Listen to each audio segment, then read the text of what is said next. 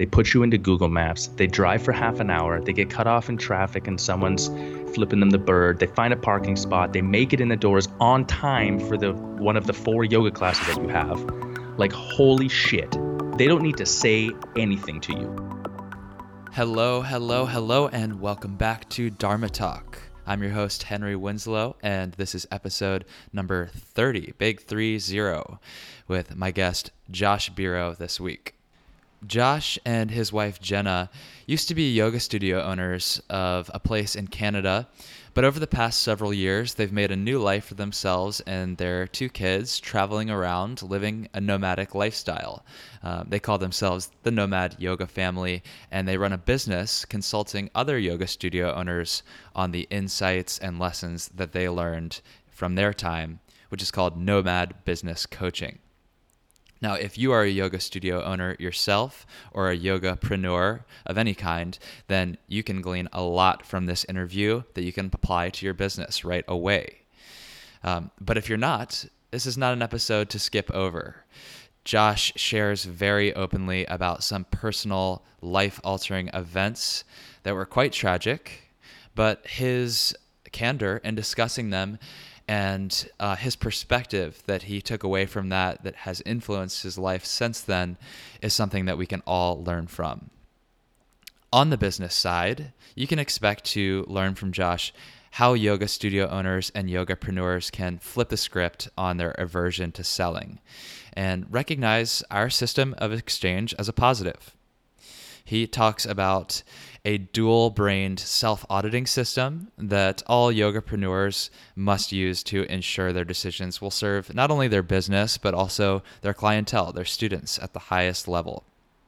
And finally, he explains why getting new students in the door of your studio can't be your main focus, and how to win at internal marketing and create staying power for your studio.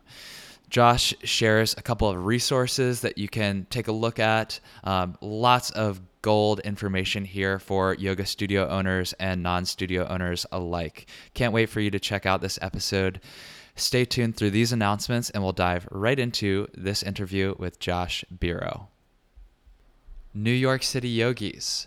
I am very happy to say that my recent workshop at Yoga and Fitness Herald Square on backbending for health and joy was a success. The students were very happy, and the studio has decided to bring it back as a three part series. So, if you missed out on the first one, or if you did the first one and want to do it again, we are holding Backbending for Health and Joy on October 6th. 20th and November 10th. You can do one or all three. I'd love to see you there. Sign up at henrywins.com slash events. For those of you located elsewhere, I've got some travel dates coming up that I hope you can join me for.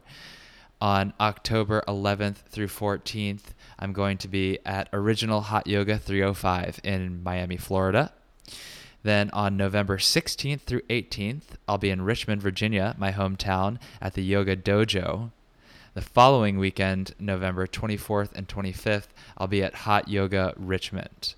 And for the Miami and Hot Yoga Richmond dates, I'm traveling with my wife, Veronica Lambo. We've got complimentary workshop offerings, and we hope you can make it. Sign up at henrywins.com slash events.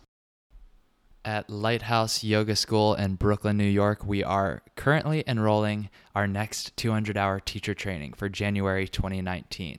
So, yoga teachers looking to level up your teaching, aspiring yoga teachers who want to do your first training, or yoga students who just want to take their practice a little bit deeper.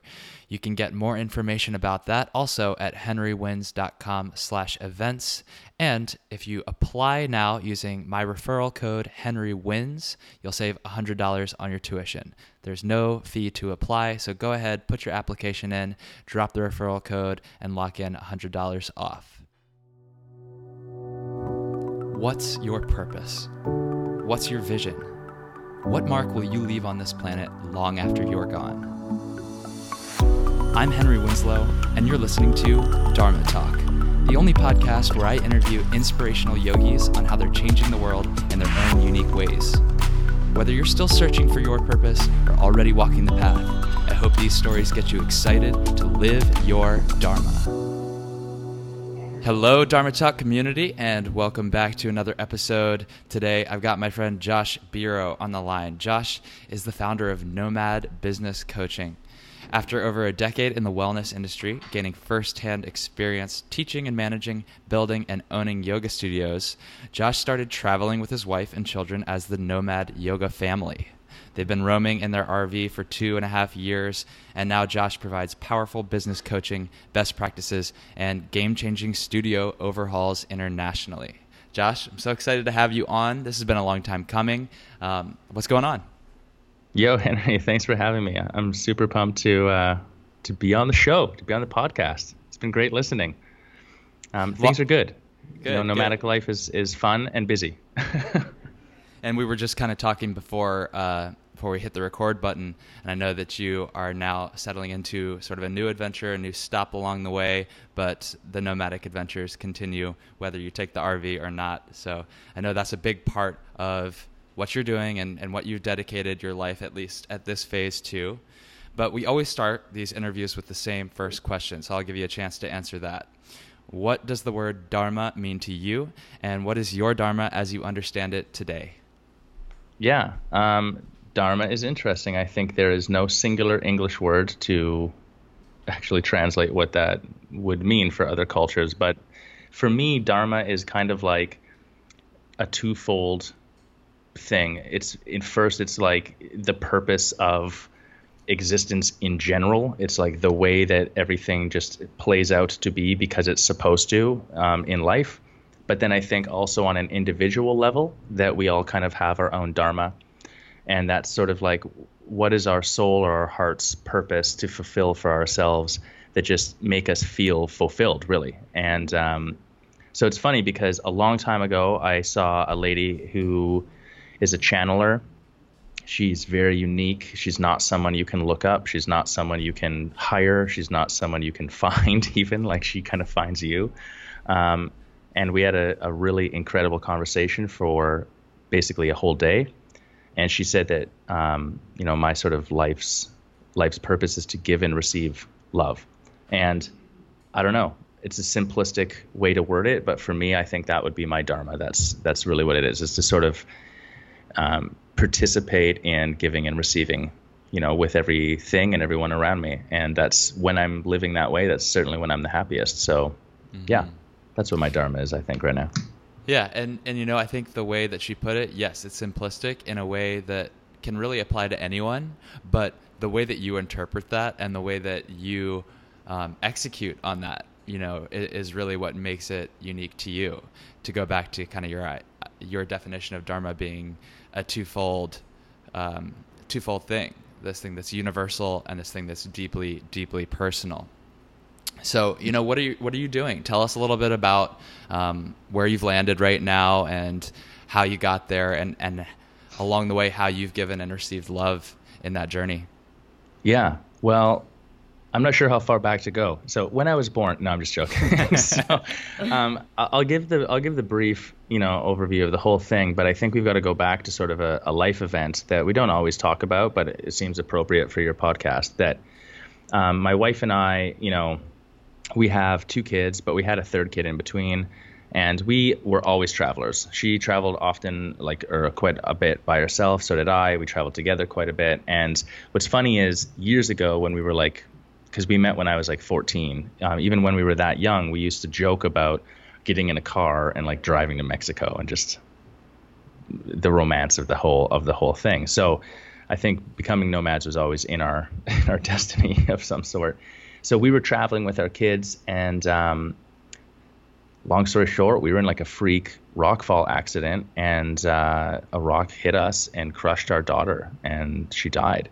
So that event, the reason I bring it up is it was not that it didn't change anything about us, I don't think, but what it did was it amplified existing belief systems we already had. And the big one was just that regardless of your belief, like the only moment that exists is the moment of right now. And if you look at it that way, it means you can take action to kind of be in the situation that you want to be in and sort of what you're doing. um, at any moment in time, but you have to make that decision. So that sort of amplified that belief for us. And the result was we realized we were super happy with our situation, but we were ready to do something else. And there were lots of rational reasons not to do what we ended up doing, uh, which we'll get to in a half a second. But that was no longer relevant. So, you know, that life event was something that I think was actually, I, I can see the sort of silver lining in the whole thing, um, despite the intensity and the sort of sorrow that surrounds it. So the result was we sold everything we owned. We sold our house, we sold our vehicles, we sold our business. We literally had like 20 garage sales. In Canada, we use Kijiji instead of Craigslist mostly. Um, I I could totally teach anybody a course on how to use Kijiji properly at this point.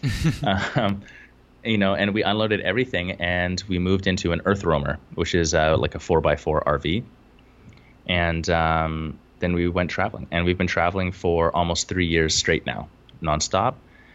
And uh, so we did all of all of Canada, we did the whole west coast of the United States, did all of Mexico, like literally all of it. Guatemala, came back up, did the east coast of the states, back down, and now we're in Sayulita, Mexico, just north of Puerto Vallarta.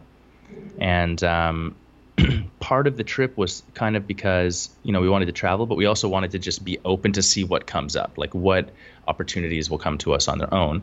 So a recent opportunity that's been really cool was a gentleman has handed his micro hotel off to us. So we have the Sayulita Surf Hotel or Casa Buena Onda. They have two names. I don't know why, but that's what it does. Um, it's just like a three room hotel that we run. So now we're to live in Mexico primarily. So we live here. I rent an office at a work share um, to work. And uh, yeah, there's an international school for our kids. We can go surfing every day, which is pretty cool. International airport, really close. So I'm still I'm still quite nomadic. I mean, I'm going to be teaching at Mind Body Bold um, in a couple weeks. I'm going to be doing a couple overhauls at studios um, over North America in the next little while. So the Nomad isn't out of there. We're just not traveling the truck now at this point. And the thing that we've been doing, so the exciting part, you know, from a yoga perspective, is we owned our business was a, a large yoga studio, and we helped build a couple other yoga studios. So when we sold that, we started helping out at some studios, and organically I sort of um, ended up building Nomad Business Coaching because we'd always talk business with studio owners. So now I work with people all over the place. We've got clients that we're working with in Australia, Canada, the United States, Mexico, Netherlands, Germany, England. Um, yeah, so it's been really kind of cool because we've had the unique opportunity to be like a, a, manager of a studio, a builder of a studio, an owner of a studio, selling a studio, teaching at multiple studios, traveling. We've been to over like 150 studios in the last year and a half now. Um, and then working with people as well online, sort of internationally. So we're like, we've kind of dove deep into the industry and seeing what's going on, especially on the business side of things. And um, I'm trying to contemplate all the time, you know, what's what's working and what's not, and and and what are the best practices for the modern yoga studio, yoga teacher, yogapreneur sort of thing. Mm-hmm. Yeah. Well, first of all, I just have to say, when you told that story, my heart just sank. I did not know that about you, Josh, and I really commend you for opening up and being willing to talk about something that was, you know, so tragic, but at the same time, uh, so pivotal for you. So thank you. You know, thanks for, sh- for sharing that. Yeah. Um, yeah. Well. I think sharing those things, yeah, sorry to interrupt. I think sharing those things is something that uh, it's important, not just for someone who's experienced that, but just like that's part of life. You know, these these right. life happens to you, and some shit's gonna happen. There is no doubt about that. so mm-hmm. it's a good idea to just talk about it candidly. I think so. Yeah, I'm happy to I'm happy to bring it up. Yeah, and I also appreciate that you were able to see what that kind of what the impact of that event was on your life and how it kind of changed your perspective on everything because it seems to me you know from an outside perspective looking at you and the life that you've created for yourself and your family that being so focused on what is here and what is right now has made you in a way um, this like connection to the present moment has given you an omnipresence in terms of place. You're no longer rooted to any one place because you're so focused on being here in in time, which is a really cool um, connection to make. Yeah, and I mean, don't get me wrong, we're super normal people in that I'm still thinking about what are we doing next week, next year, five years from now, or this thing happened before. But like, you know, you're still, or maybe we should buy a house, or all the normal thoughts anyone has are still there. Yeah. Um, I think just we've figured out for us how it can work for us to not be physically sort of stuck in one spot because that's the choice that we enjoy right now. That's the only other thing I would say is I wouldn't I wouldn't say that our lifestyle is something that everyone would want to live either. But yeah, um, yeah. for us, it's what we enjoy right now. So yeah. Yeah, but you know, of course, we all have those those regular mental thought patterns about okay, what's coming up? What do I need to plan for? But at the same time, you're making big decisions based on a framework that you've been consciously um, putting in work into into practice, which is like let me let me create um, some surrender in my life so that new opportunities can come in that I'm not planning for. And you know, you never would have landed at this new three-person hotel, this three-room hotel, and had this opportunity had you said, "Okay, I'm going to be the yoga studio business guy. That's my thing. That's the only thing I'm focused on." So, I mean, I think that's really cool and inspiring for a lot of people who one know exactly in their mind quote unquote know exactly where they're going and people who don't necessarily. It's like give it up find out what can land in front of you and see if you want to run with that. Yeah for sure. You know it's funny because this this totally ties into conversations i have when i'm training sales staff at a yoga studio even. We talk often about how the human mind is built in this way that we make all of our purchasing decisions from an emotional place first and then we use rationale to back it up Hmm. But that sale situation is something that we know very well because we do it with ourselves all the time. So we're always selling ourselves an idea. You know, our conscious mind and our unconscious mind are not always necessarily on the same page. It's when you get them on the same page that things really awesome happen. And I can say honestly that you know, some of the coolest, best, funnest things that I've ever done in my life have not necessarily been the most rationally sane ones. so, uh-huh. yeah, you know, um, not that those decisions aren't always good too, but just I think we can get really caught up in thinking about like almost overthinking it, almost thinking too hard about I want to do this and I've got to focus and I've got to grind and I've got to hustle and I've got to, you know, stay stay on this straight and narrow um, to work towards this singular goal. And in doing that, we put the horse blinders on a little bit. So it's yeah. not that there's no value in that or that you don't have to learn that skill set as well. It's just that you don't want that to be the all and all either. I think that both there's there's space for both. Totally. And to come back to your point about connecting the subconscious or emotional mind with the rational thinking mind, I mean for me that's that's what meditation is all about. I know that there's a lot of gold down in there in the subconscious mind that I just want to tap into, and meditation helps me with that. Josh, I'm really curious, you know, especially with your lifestyle moving around constantly, what does your yoga practice look like and, and how are you using that to support yourself, feed yourself, and then be able to give that information and learning to all of your clients and friends and loved ones? Yeah. Okay. Well, first off, that's a bigger question than I think the words entail because first you have to say what is yoga. So I mean, usually what we're talking about is what does your asana practice or meditation or or pranayama practice look like. But I mean, the one thing I learned really early on is that everything is yoga. Like if you're really practicing yoga, you're like living in a yogic way. Mm-hmm. So I feel like I'm always practicing yoga. I mean, you know, and when when things get tough or when I get tired or when I lose focus, like that's when I try to hone in on just these simple mantras for myself um, that empower me to sort of stay more on the ball. Um, but physical yoga practice and meditation yoga practice and those things, traveling has been an adjustment, honestly, because it's weird when you travel. Like if you fly somewhere and then you go and try to do a yoga practice, that class is is it helps you feel better in that moment, but you know, it's not usually the class that you feel the most amped in or the most flexible or the strongest or or whatever. So um, so traveling, I feel like my practice has become way more of a maintenance practice than it was in the past. It's more about me maintaining general health, not getting sick, maintaining good feel. Like if I'm sitting working, I might do four or five or six calls in a day. You know, that's a lot of hours of sitting all of a sudden, which I don't naturally calibrate too well. I don't think anyone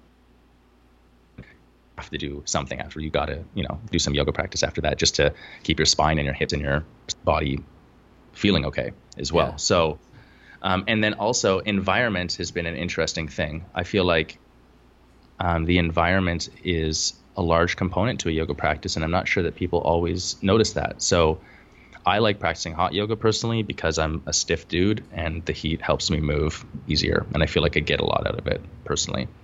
Um, but when I'm in Mexico, like you don't really need a hot studio. It's hot and humid here anyways. So you you know you do a nice Ashtanga class or just any flow class here, and like you are sweating and you are hot. You know it's no mm-hmm. problem. Then we travel back to Canada, and it's cold.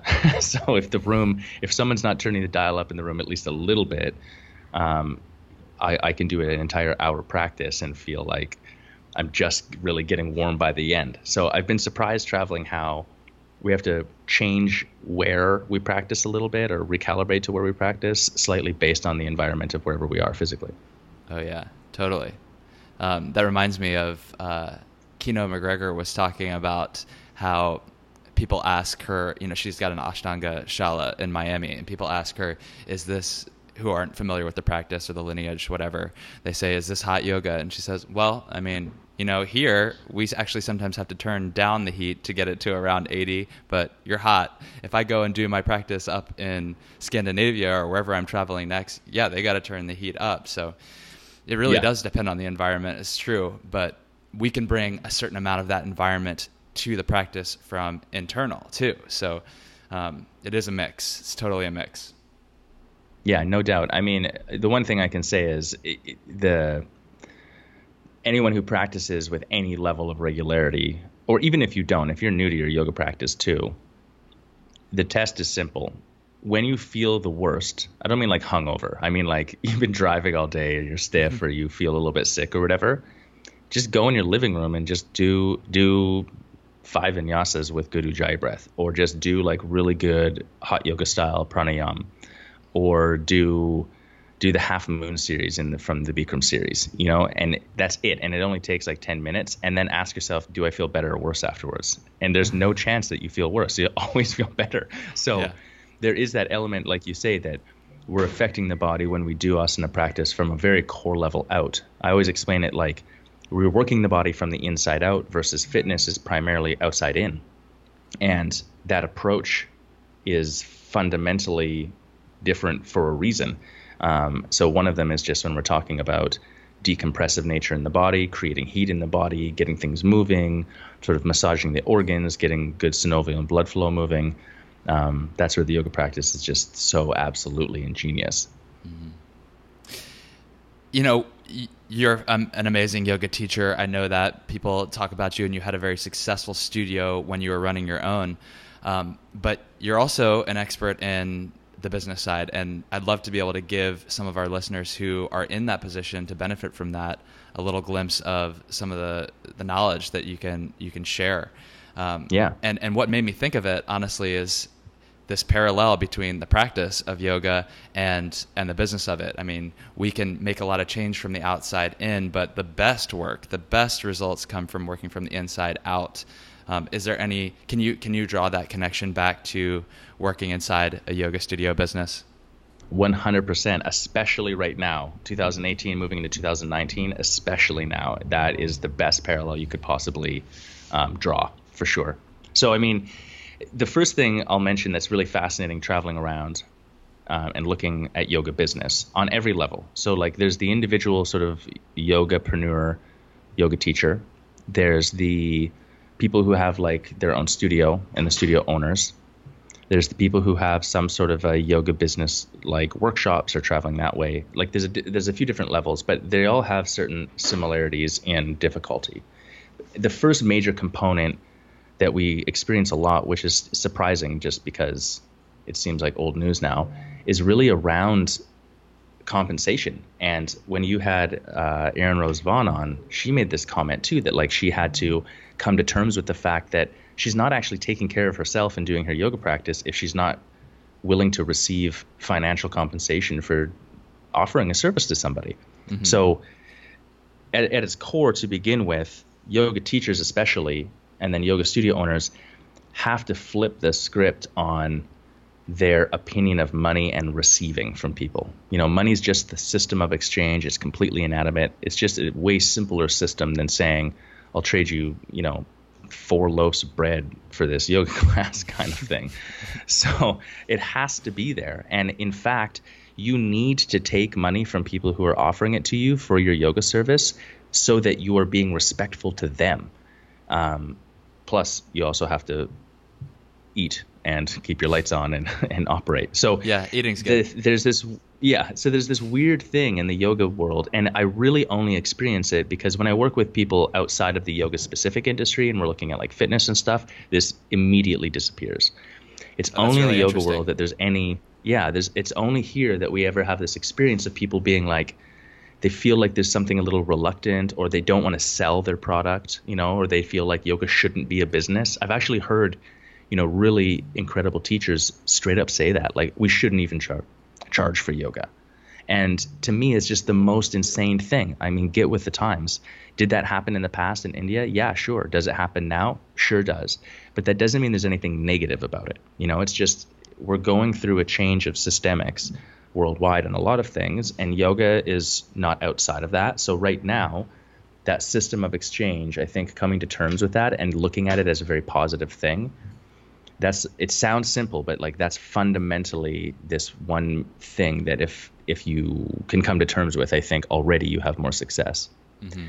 but the extension of that when we're looking at what you're saying henry when we're talking about like the parallel between inside out versus outside in is stepping back and getting the larger perspective about what you're doing.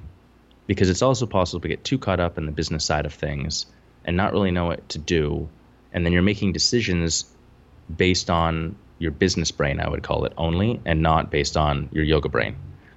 And if you have these two brains, your yoga brain and your business brain, your decision process should be that you can reconcile whatever it is you're doing with both of them. Should be smart business move, but also ethically, morally part of your sort of yoga yoga belief system. So you got to run um, it through um, the test on both sides, and if it passes on both, then you're good to go. Right. If you can double check it, it's like a good idea. You should definitely do it. If it's only business, maybe you still do it, but you should seriously audit it. If it's only yoga, same thing though. You know, mm-hmm. you should seriously audit it and just decide like, is it okay that this is just a yoga only decision, kind of thing. Yeah. Um, so, but even further than that, the big thing about 2018, 2019, and what we're seeing in terms of what's working best practice wise, but also what just makes sense for humanity, is the fact that the business is the way we facilitate delivering a helpful product to the people who are looking for it and who want it. Businesses are our system of delivery right now. And I wholeheartedly believe that business leadership is going to be the most important leadership of the next decades of time. And Sadhguru from Isha Center talks about this often. Mm-hmm. And you know, the best examples right now are like if we look back a decade ago, the electric car was dead. Solar wasn't like a viable option. Batteries weren't strong enough to hold anything for storing power. So like that was like a dreamland. One dude with some balls and some money has kind of swung that around, right? Like with Tesla Motors and with with SpaceX, like it, that was a business that made that happen. That wasn't a grassroots uprising. That wasn't voting in the right law. That wasn't putting the right person you know, in government. Mm-hmm. That was a business. And yeah, I and think that on the micro level, go ahead. I was just going to say, Elon Musk is like, he's tackling issues that have traditionally only been reserved for the state because they're so major in scale. So, yeah, I mean, even more to your point. Exactly, exactly. So, I mean, businesses just, they have a certain mobility and a certain ability to deliver based on based on you know if we're talking about it from like a weird democratic sort of scope consumer demand that's voting. Like everything you buy everything you consume everything that you do online everything that you ask for that you're voting for that. So it's very democratic to say that businesses they look at what you're asking for and then they deliver it. Right. So that's really why it's so mobile and why it can happen. So i think that even on the micro level though if we're looking at like a single mom and pop shop yoga studio in the middle of anywhere you know, with a small population, they're still affecting things on that level. They're still like creating this hub for there to be a strong community of people who are connected to themselves on a deep. I really believe people go into a yoga practice and they literally save their life. I mean, it can be really deep for some people. Mm-hmm. Other people, yeah. they just get in better shape and don't have to go to the doctors often. That's just as good. Both are valid. So, you know, that's what these businesses are facilitating. But the scope here is that sometimes the business owners and especially the teachers who are working under the business owners they don't realize who they're working for and what they're working for. They lose sight of that over time. So when we're looking at like the internal out, it's realizing this level of, of respect that you really necessarily have to start to employ when you're approaching your business. And the best example of this, and Kino actually is a good example of this because of her, you know, online presence and her TV and everything else. Where if you you can take Kino's yoga class like right now in your living room. Yep. So if you and I, if I just if I just want to do some stretching postures, I can go on YouTube for free right now and do any style. You know, I can take Swenson's class. so so if that's true, why would I show up to your yoga studio? I have no necessity to go there. And even if I want to go somewhere to do a class that's not in my house, in my living room, I can probably go, especially if you're in a city, to like some local gym or the YMCA and do it for a quarter of the price. So why would I even come? And and it's just realizing how big it is. If someone gets their ass off their couch and stops eating potato chips, they get their fancy pants on, they find an old yoga mat their dog's been sleeping on, they put you into Google Maps, they drive for half an hour, they get cut off in traffic and someone's flipping them the bird, they find a parking spot, they make it in the doors on time for the one of the four yoga classes that you have. Like holy shit you know, you, they don't need to say anything to you. The fact that they walk in tells you they want something more. They want an experience, they want something deeper, they want some help. They're looking for something. So, from the business perspective, this is where the internal comes in. When they get there, fucking be ready, is the way I would say it. So, what is your product? What are you delivering? And how does it differentiate it uh, from the other products that are out there, but also the ability to just do a yoga class somewhere else. Mm-hmm. And that's where there's a lot of other details in the business. You know, the yeah. simplest things, such as how you welcome someone at the studio, can make a massive impact on your retention rate of students. You know, um, earlier yeah. when you said that um, when you are willing to receive money in exchange for the service of providing yoga uh, out of respect for the student. Is that really what you meant? Like honoring their commitment and their decision to come to you specifically? As well, yeah. Yeah. I mean the two the two sides to that, like yes, you have to respect them. I mean, here's the thing. If I you don't if i if you and i have never met and i roll up to you and i say i want to buy an a year yoga membership with you and i'm going to give you $1500 you have no idea if that's the only $1,500 I have or if I've got $10 million in the bank. And it's really not relevant because in either case, it's either not a big amount of money to me and I'm willing to spend it, or it's every penny I have and I've deemed you and your service so valuable that I'm going to pay you. Mm-hmm. In either case, you need to take that money.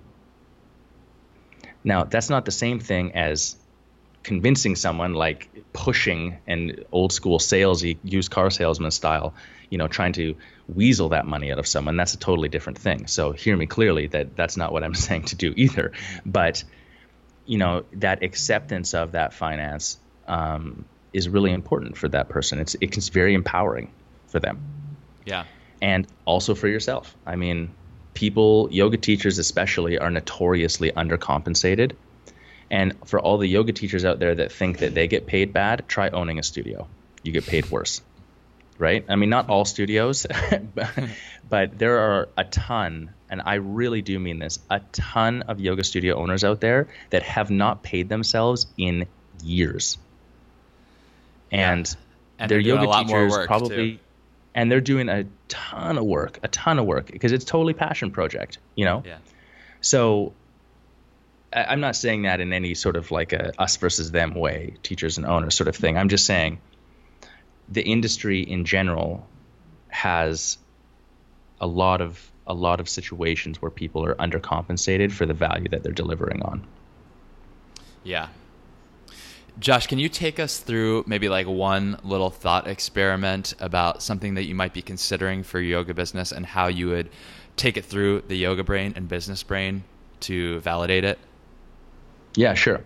So, I mean, sort of an older example that most people don't need convincing of at this point um, is around your pricing.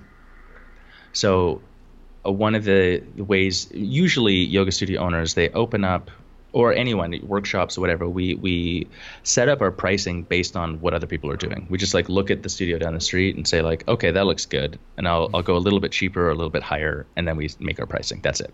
Mm-hmm. Um, or it's however we used to purchase it ourselves. Instead of thinking about our pricing as no one buys your pricing. Your pricing is the way that you communicate to your people how they should practice based on who they are. So, what often happens is we have studios doing things like selling a 30 or a 40 class yoga pass, which ends up being a very discounted rate per class versus a drop in. Mm-hmm. And then they have a an auto pay membership that is quite expensive. So if a person needs to come like four days a week or five days a week minimum for the auto pay to be the intelligent choice for them to do. So what ends up happening, because most people don't practice anywhere near that much, um, what ends up happening is everyone buys like a 30 class pass, which hurts the business actually for a whole list of reasons, but then as well is actually telling that student you should look at this in terms of single classes instead of in terms of a lifestyle. Ah. And you should spread those out because people naturally their rational mind will take over at some point. If i buy 10 classes and you say look you got six months to use these 10 classes before they expire most people will try to stretch those 10 classes out over the entirety of the six months. So you just told them practice 10 classes in six months. Yeah right right. Right? So this is where the yoga brain has to come in because your pricing is very business brain side but it doesn't mean the yoga brain doesn't have to participate in it. Whereas if you were to say, look, our 10 classes, it's a better rate than the drop in, but as soon as you come even twice a week, the auto pay is the best option, which then sends the message if that person switches to auto pay instead, they have a monthly reminder hey, get your practice in because they pay every month.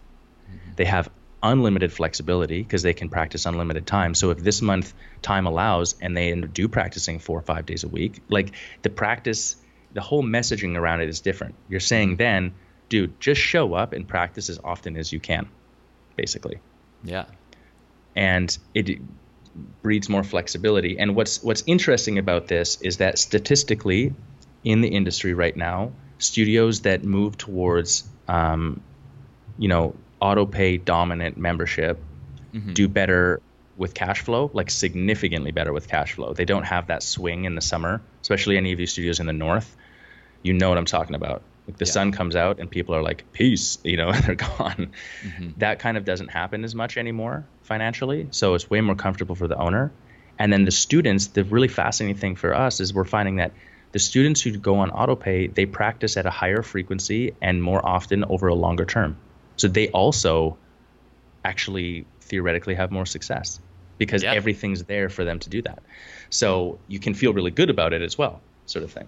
Yeah, it makes total sense on on both chambers. You know, um, every business wants monthly recurring revenue that they can count on and give themselves like the peace of mind of a pretty um, reliable projection. And then on, on the on the student side, yeah, even if they're thinking with their rational mind, I want to get the, the best bang for my buck. I want to bring the cost per class down as much as possible. So that means taking class every single day and then swinging it back to the business side. I think when you have a lot of eager, enthusiastic students like that, that just breeds this contagious attitude and you get start getting referrals, you start having the buzz around the studio and that just like it's a positive feedback loop. You got it for sure. And I mean, you, you mentioned the energy of the whole thing. That's another good example of sort of the yoga side of things. That businesses, all businesses, doesn't matter what business we're talking about, experience this, but they might not be able to define it for themselves. There are a lot of businesses in the yoga world that are doing everything right. They've got good teachers, the studio's clean and nice, set up well. They're teaching a powerful yoga practice, but for some reason they're having struggles. And sometimes when we're on the ground, what you realize is they're just not crossing this line. Like there's no buzz, as you say. This like energetically, it's just a little bit flat, mm. and it's probably because they're not really get that going, which might be an event, it might be a pricing change, it might be, you know, having a staff meeting and just being excited. It might be giving people bonuses or a raise.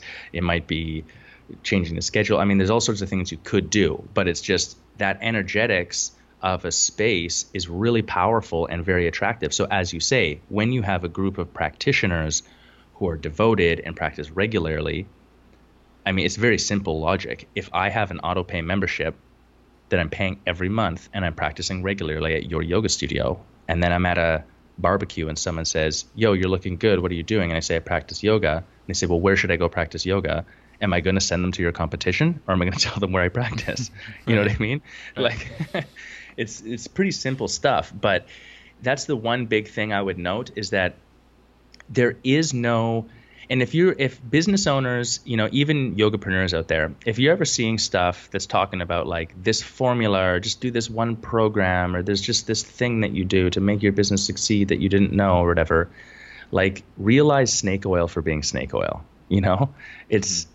that's bs what we see in the yoga industry in a very clear way is that it is the accumulation of the smaller things over time that make you win there is no one single you must do answer. What there is is having a generalized approach where you think about what are you trying to create? What is the experience you're trying to curate for your students? How can you make them succeed? How can you can deliver on value?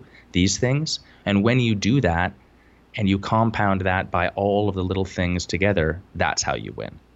Mm-hmm. And the thing about that too is it's fun. like when you when you're operating a business based on your real image, your real Y factor, your real like delivery of value, it gets really fun to do. So then it, the stress goes down significantly as well.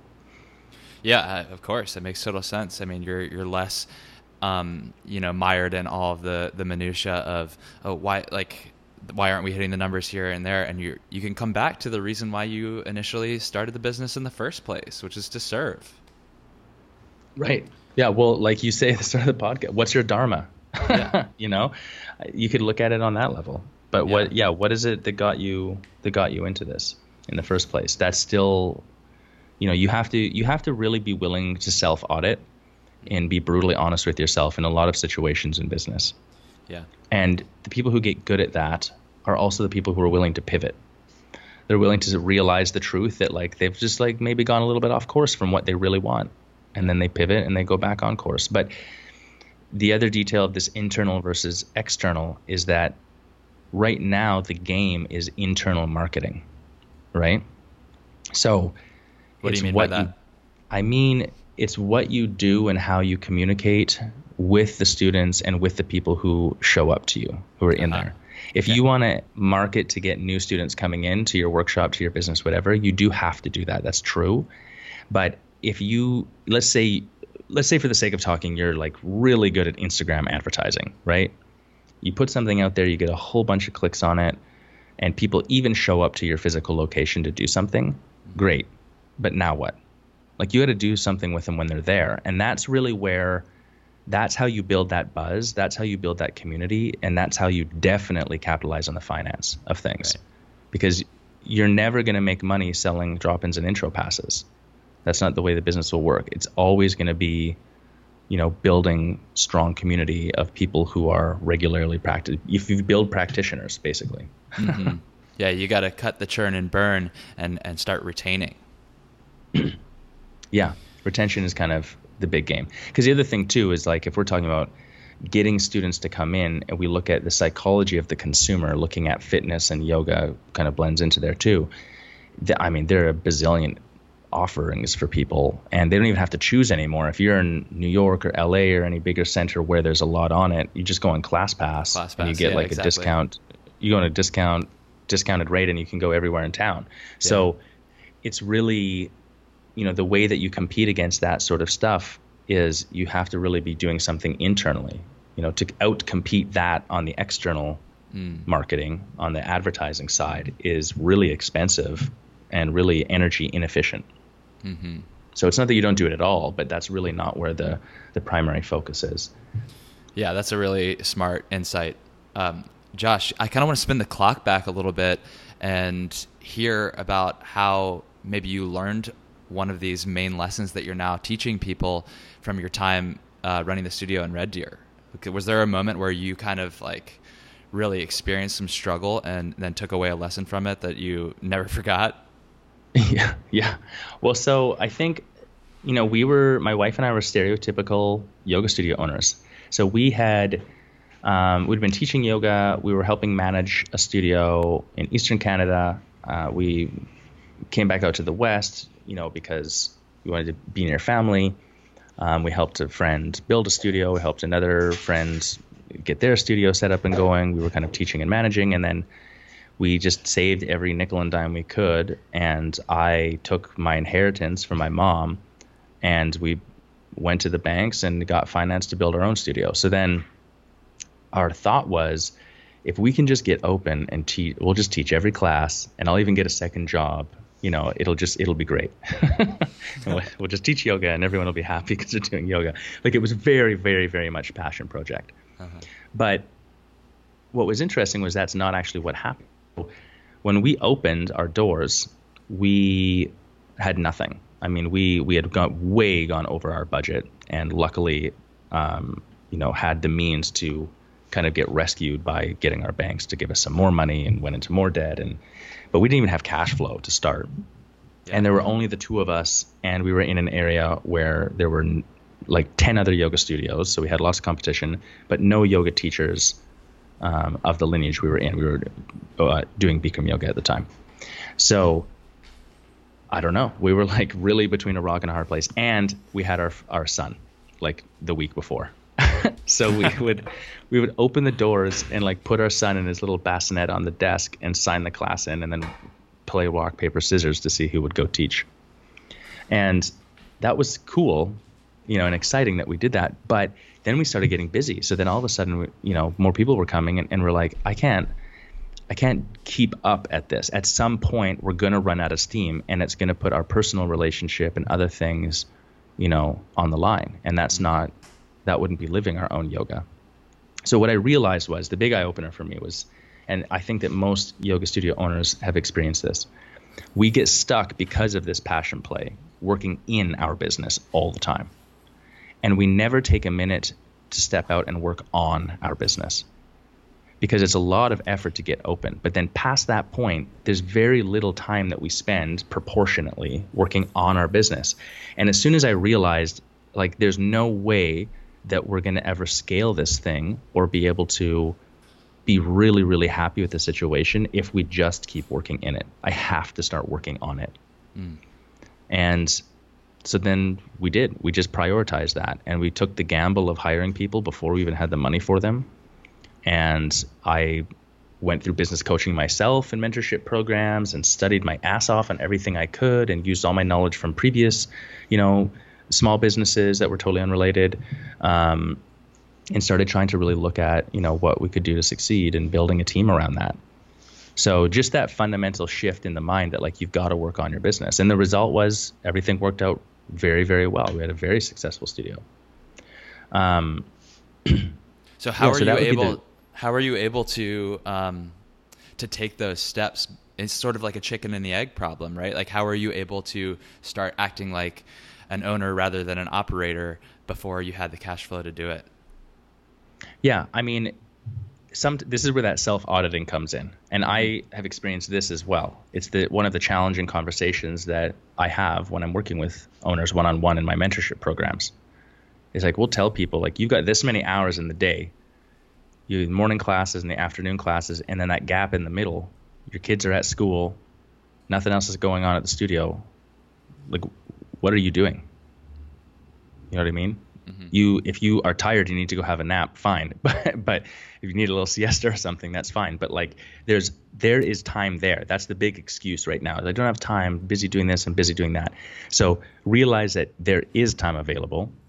It's how you prioritize the time that's the big difference. Yeah. So it's realizing that during that time you can go and clean stuff or whatever else, or figure it out. Like find, get a karma cleaner, get someone paid a small amount of high school student to help with that stuff, and then start working on your business and just actually do it. Um, so how do we transition that gap? Like you just you do it a little bit slow at the start, but you do it yourself. You start just taking control of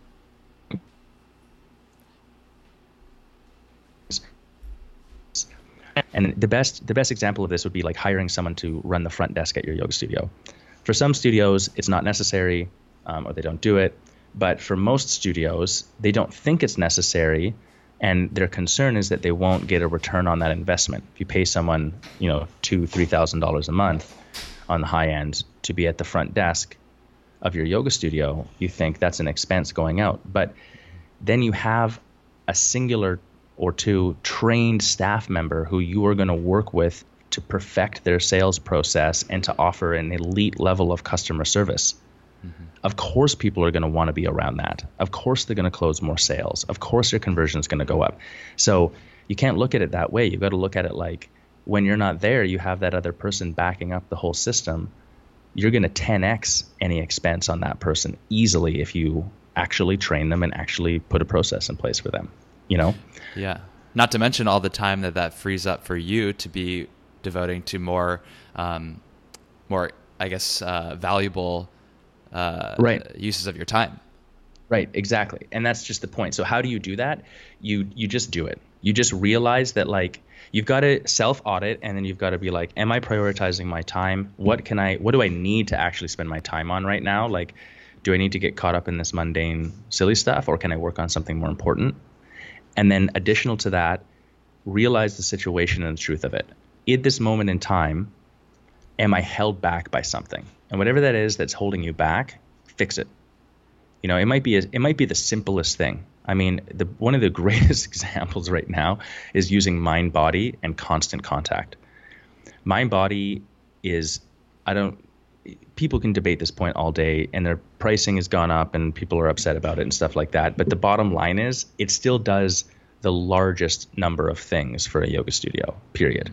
And secondarily, it has the largest number of integrations. So, for example, if you're using constant contact to send your emails, they constant contact can't really do anything for you with your mind like all you can do is send a newsletter with it mm-hmm. and you're paying probably a hundred bucks a month for it Mm-hmm. Whereas if you want to send better curated messages, but you want to do it at a higher frequency, you need to automate.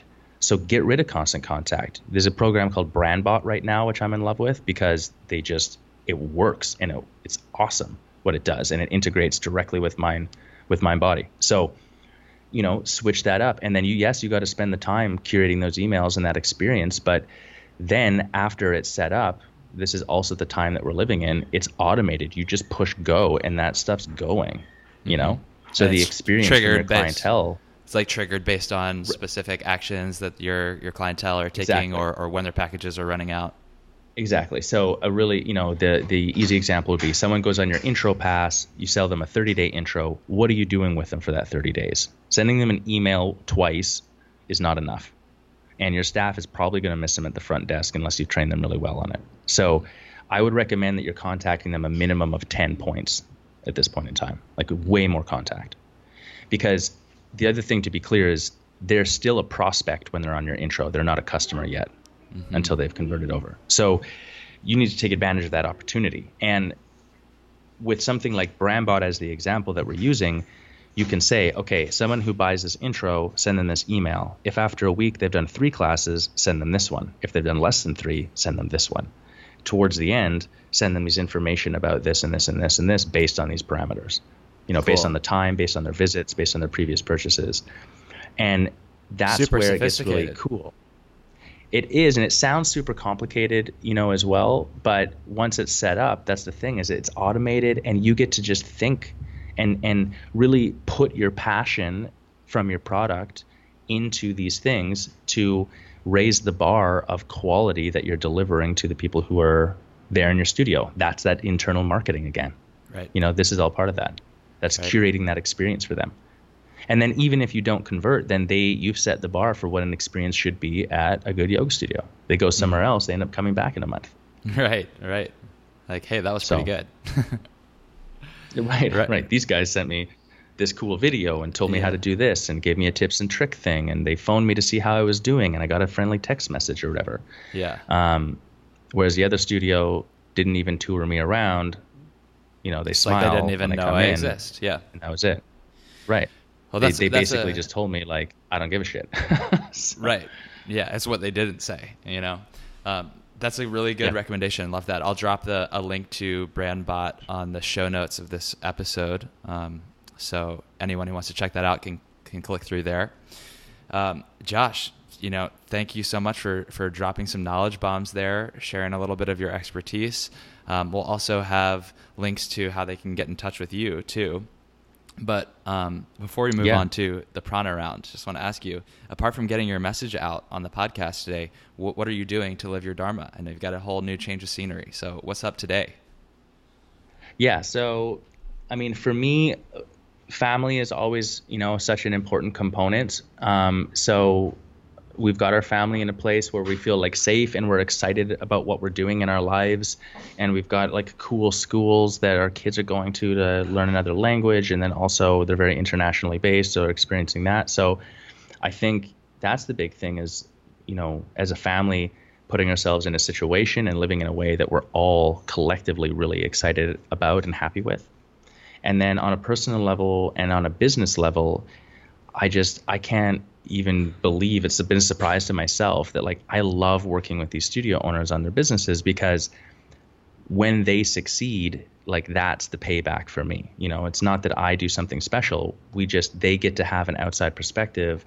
We put some proven best practices in place. We contemplate what the best move is for them. I help them do it. They do it, and then the win is people show up and their business starts to kill it, not just financially, but like it has that buzz, it has that community, people are talking about it, you know, it has a presence. And some of them that we've worked with, I mean, we've got a couple studios uh, right now that we're working with it, like they've seen like literally 100% increase in their attendance versus the last year. They've like wow. doubled their attendance. Yeah, and that's incredible. That's not always the case, of course, but like when you see that sort of stuff, it's so epic and it just makes you so happy because you know that all those people that are going in there are having this really awesome experience. So I love seeing that success. I feel like it's my ability to give, you know, and to help in the larger community to ultimately get to the people being able to really, you know, get into a yoga practice and experience something that's very, very powerful for their their well being overall. Totally. It's that ripple effect. You know, the more people you can reach with this stuff, the more they can share the yoga and, and really get people to develop a practice. And that's, that's what it's all about. I love it. You got it. All right, Josh, you ready for the prana round? I know you're a listener of the show, so you know the rules, but I'll just say it again for, for the listeners. This is where I ask you six rapid fire questions and ask you to answer minimum one word, maximum one sentence. All good? Okay. I think I can do it. okay. All right. In one word, why do you practice yoga? Health. What is your favorite yoga pose and why? Ooh. Um, I've got to say backward bending, like standing backward bending. Nice. Because I don't. It just feels insane. Like, insane is the word for it. I don't yeah. know. Good, bad, uh, but it's it's insane always. What's the single best cue or piece of advice you've ever received from a yoga teacher?